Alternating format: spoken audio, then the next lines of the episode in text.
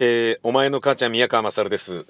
えー、本当にすいませんでした。あのー、グッバイアルゼンチンとか言っちゃって本当にすいませんでした。メッシさん本当にすいません。なんかね、あのー、もう言い訳ですね、これね。今から言うことは多分言い訳だと思います。なんかね、あのー、潔くなりすぎる部分っていうのが僕あるみたいで、えー、例えばですよ、番組が始まると、終わった時のことをもう想定して、その時にショックを感じないように、番組が始まるってことは必ず終わるんだからね。あのー、早ければさんかげつごに終わるわけだから。ということはそれより進んだらお進んだとかねお続いたっていうそのことをいちいち喜べるように、あのー、した方が精神衛生上いいんじゃないかっていうふうに思っているようなたちなわけですよ。あのー、ダメですねこれは本当に自分の、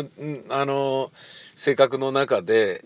あのー、わがままであることとかっていうのはそんなに嫌いじゃないんですけど自分で自分の性格の一部で嫌いな要素の一つですね。この諦めが良すぎるっていうね、あのー、圧倒的に諦めが良すぎますよね。具体的に言うとですね、えーと、例えばなんだろうな、まああのー、言ってみれば向上心がないっていうことにもつながるのかもしれないんですけど、あ、向上心はあるな、野心がないですね。野心は全くないですからね。全くないって自分で言っちゃうのもどうなんだろうと思うんだけど、えともあれアルゼンチンの皆さん本当にすみませんでした。メッシやってくれるな本当に。いやいち戦目に戦目見てるとさ、なんかもうダメなんじゃねえのっていう気がするじゃないですか。あの試合っぷりを見ると完全にもう研究され尽くしているパターンでね、采配も悪い、何やってもうまくいかない、サンパオリでもダメなのかと、そういうことなのかなっていうふうに思ってたんだけど、まあやってのけましたよ。えー、本当にピンチを作って、えー、ピンチを作らないとメッシはやらないんじゃないかって言われてしまいそうなぐらい大ピンチの局面でヒーローメッシが登場するっていう、あのー、いつもそうですよね。正義の味方っていうものはなんでこれが例えばキャー助けてみたいなことがあってから待てっつって天が呼ぶ地が呼ぶ人が呼ぶ我こそはなんとか仮面だ待てーとかって言ってぬぬ現れたななんとか仮面、そのキャー助けてって言う前に来いよっていう話でね、なんかあのー、あそう女を襲おうとしているね暴漢がいるなら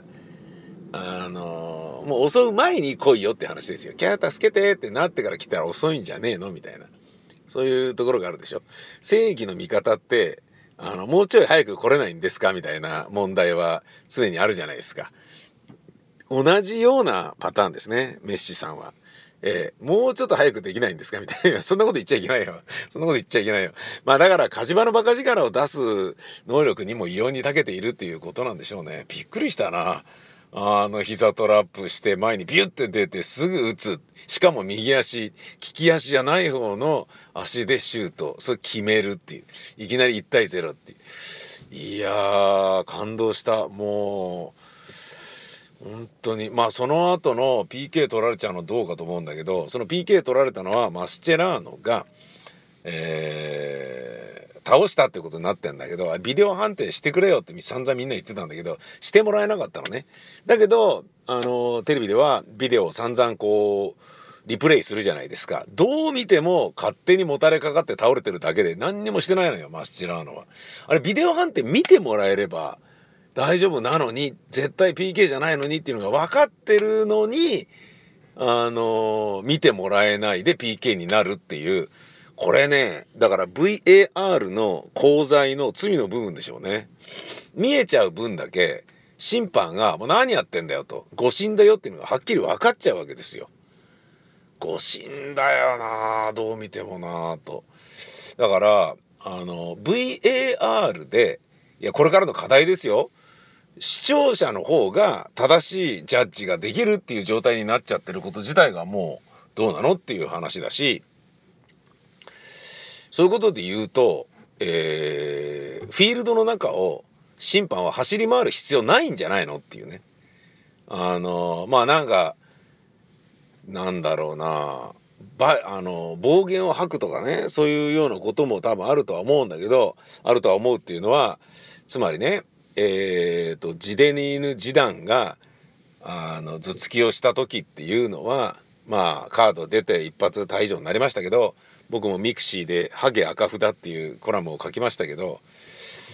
漢字だけで書くっていうことをやってみましたけどハゲ赤札の時はあのーお前の母ちゃんじゃお前の姉ちゃんビッチだよなっていう、売春婦だったよな確かみたいな、なんかねまあ言っちゃいけないようなことを言われたんですよ。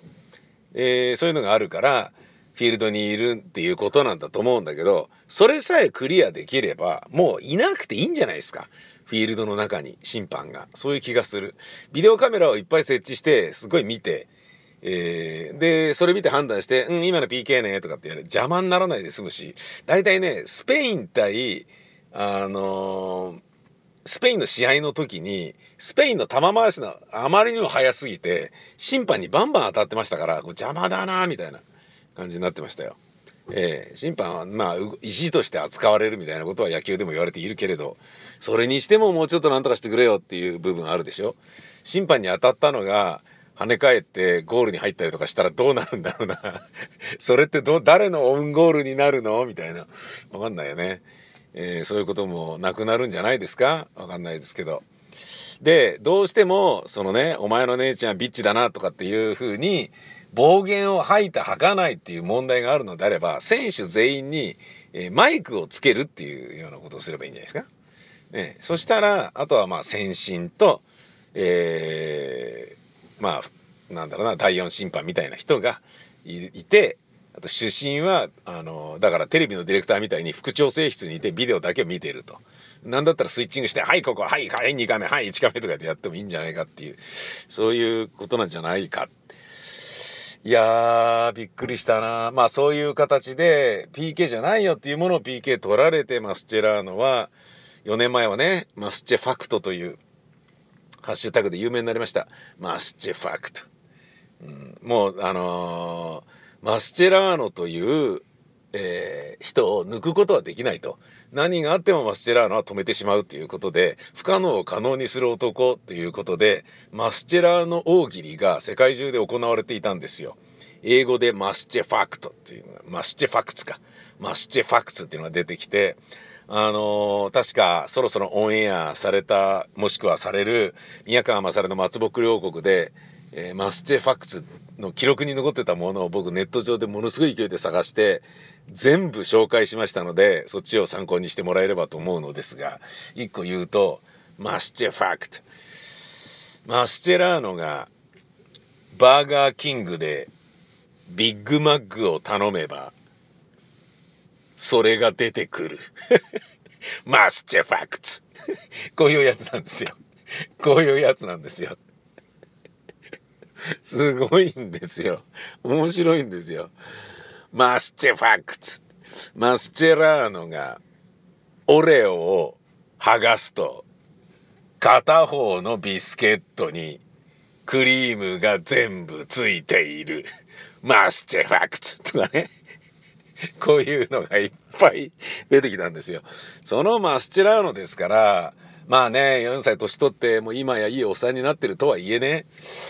経験値もあるしリーダーシップもあるし、あれはミスじゃないよっていうふうに僕なんか思ってたんですけどね。でそれで ピーケー 取られていち対いちになってしまって、じゃあダメじゃんと、もうダメじゃん、グルーブリーグ上がれないじゃないですかっていう感じになったんだけど、最後にですねセンターバックが上がってて、まあもうみんなが攻撃対戦入ってたってことなんでしょうね。ボレーシュートバシッと決めてですね、えー、よんじゅうにふんぐらいでしたかね、大感動ですよ。メッシが抱きついてたもん、あの人に。メッシがね、あのなんだろうな、抱きつく相手って今までそんなにいないですよ。ジャンプして抱きつく相手ってあのロナウジーニョとかぐらいしか見たことないですもんね。それがね、あのなんか名もなきセンターバックに、まあ、名もなきじゃねえよあるよ大活躍だよ。でキーパーは前回のあのボンミスで何やってんのみたいなことになったからすぐ変わるっていうですね、その辺もちゃんとあの立たされてきていましたけれど、いやあの機能しててよかったな。あのアグエロクンアグエロを下げて、えー、ディマリア脇に置き動かして、でもうねイグアインがすごい頑張ってっていう感じが、あこれならいけるかなっていう具合になってた。うん、まあ年取ってるけどやっぱね、あの人数少ないあ囲まれない状態で球を持った方がメッシは爆発するから、裏取ってメッシにパスみたいな、そういうのをやろうぜみたいなことだったんでしょうね。よかったよ、もう本当にグッバイ あ, あのアディオスアルゼンチンとか言っちゃって本当にすいませんでした。えー、無事、えー、アルゼンチンが決勝トーナメントに進出したことが僕は思いっきり嬉しいです。そしてですね、この最近僕が気づいてきたのはですね、えー、サッカーを見ながら本を読むっていう技術が、あのー、できるようになってきました。さすがですね。もうね、これだけサッカーを見たいゲームがいっぱいあるとなると、全然仕事がはかどらないし、読みたい本がほとんど読めないわけですね。だけど読まざるを得ないじゃないですか。本だけは読み続けたいでしょ。現代社会に生きる人間としてね、えー、そしてその情報系の本を読むのももちろんそうだけれど、物語に没入したり世界観を堪能する小説やドキュメンタリーやエッセイ、随筆も読みたいじゃないですか。そうなるとね、雑誌みたいな新書をね斜めにピュッと読んで読んだ気になるようなもの以外のものでもサッカー見ながら読めるようになりたいなっていうのを昨日ちょっと実践したみ知ってみたんですよ。フランス戦で意外といけた意外といけましたね。プロンプターっていう職業があって、職業じゃないな持ち場っていうのかな、演劇の稽古で俳優がセリフを覚えたての時にプロンプターっていうのはプロンプをつけるっていうんですけど、台本と役者を並行して見ながら、あセリフが忘れて出てこないなっていう時にセリフを教える稽古場でね、それをプロンプって言うんですけど、プロンプする人をプロンプターって言うんですね。で、あのあまりにもなあの公演とかだと、新宿駒劇場のねいちにちしか稽古しないみたいな公演だと、舞台袖に本番であろうともプロンプターがいるみたいな、早くつけろよとか聞こえねえんだよプロンプみたいな、そんなような世界なんですけど、まあ、それより覚えてこいよお前みたいなのもありますし、それ言ったらね鈴木沙央さんの演出してなんかみんなを怒鳴り散らしてすごい問題になった演劇の公演があったけど私セリフ覚えられないからスマホ見ながらやるからみたいなそれ最初に言っちゃうのもどうだろうみたいな、何なんだよみたいな、お前も覚えなくていいってどういうことみたいな、そんな演出いねえだろみたいな、そういうのもありつつだったけど、そのプロンプターがやる時っていうのはね、えー、目の前に台本を開いて、でその台本の先に自分がプロンプしているあいあの役者さん、翻訳の役者さんを見るんですよ。でその状態で、つまりライフル銃のように台本を開いた状態で、えー、持って体を上半身を動かして俳優を見るんですよね。で、えー、視野はあの間接視野に役者を入れて、直接視野はつまり目の焦点は台本に合ってるんですよ。するとあのおぼろげながら映ってる自分の視界に間接視野に入っている役者がセリフを忘れた時に、えー、忘れてるなっていうのがはっきり分かるから、そこで今直接焦点を合わせて、えー、台本を見ているセリフの箇所を口に出してポポッと教えてあげるっていうことをやればいいわけですよね。これはまあわかりますよね。なんだけど、えー、それがプロンプターのうまさであり、あのー、技術みたいなものなんだよね。でそれが、えー、うまくできるとあいつセリフのやり取りもうまいだろうねっていうふうに言われて評価されて、プロンプができるできないっていうのはまあ新人劇団員とか舞台俳優のまあ一個の通過点みたいなもんなんだよね。下手なやつには任せらんないわけよ。あいつがプロンプだともうしょうがねえなみたいなのがある。ラジオ番組やテレビ番組が エーディー の進 エーディー が使える使えないによって随分変わってくるっていうのと同じように、演劇の稽古場はプロンプターがいいプロンプターがいるかいないかで随分変わってくるんだよね。で、そのプロンプターのように、えー、本を読めば読書しながらサッカーの試合を見ることができるってことが分かったわけです。まずですね、コツは、えー、読書しているので音はあまり大きくしません。かなり小さめにします。だけど読書してるからこっちはあの大きな、ね、声を出すこともないですよね。そして開いた本を胸の位置より上げて、目の位置まで上げて、その本の向こう側に画面を置くと。そして本を読み続けるってことをやると、意外とね、両方ふたつぐらいのことだったら頭に入ってきますね。うん。それはもちろんあの没入したい、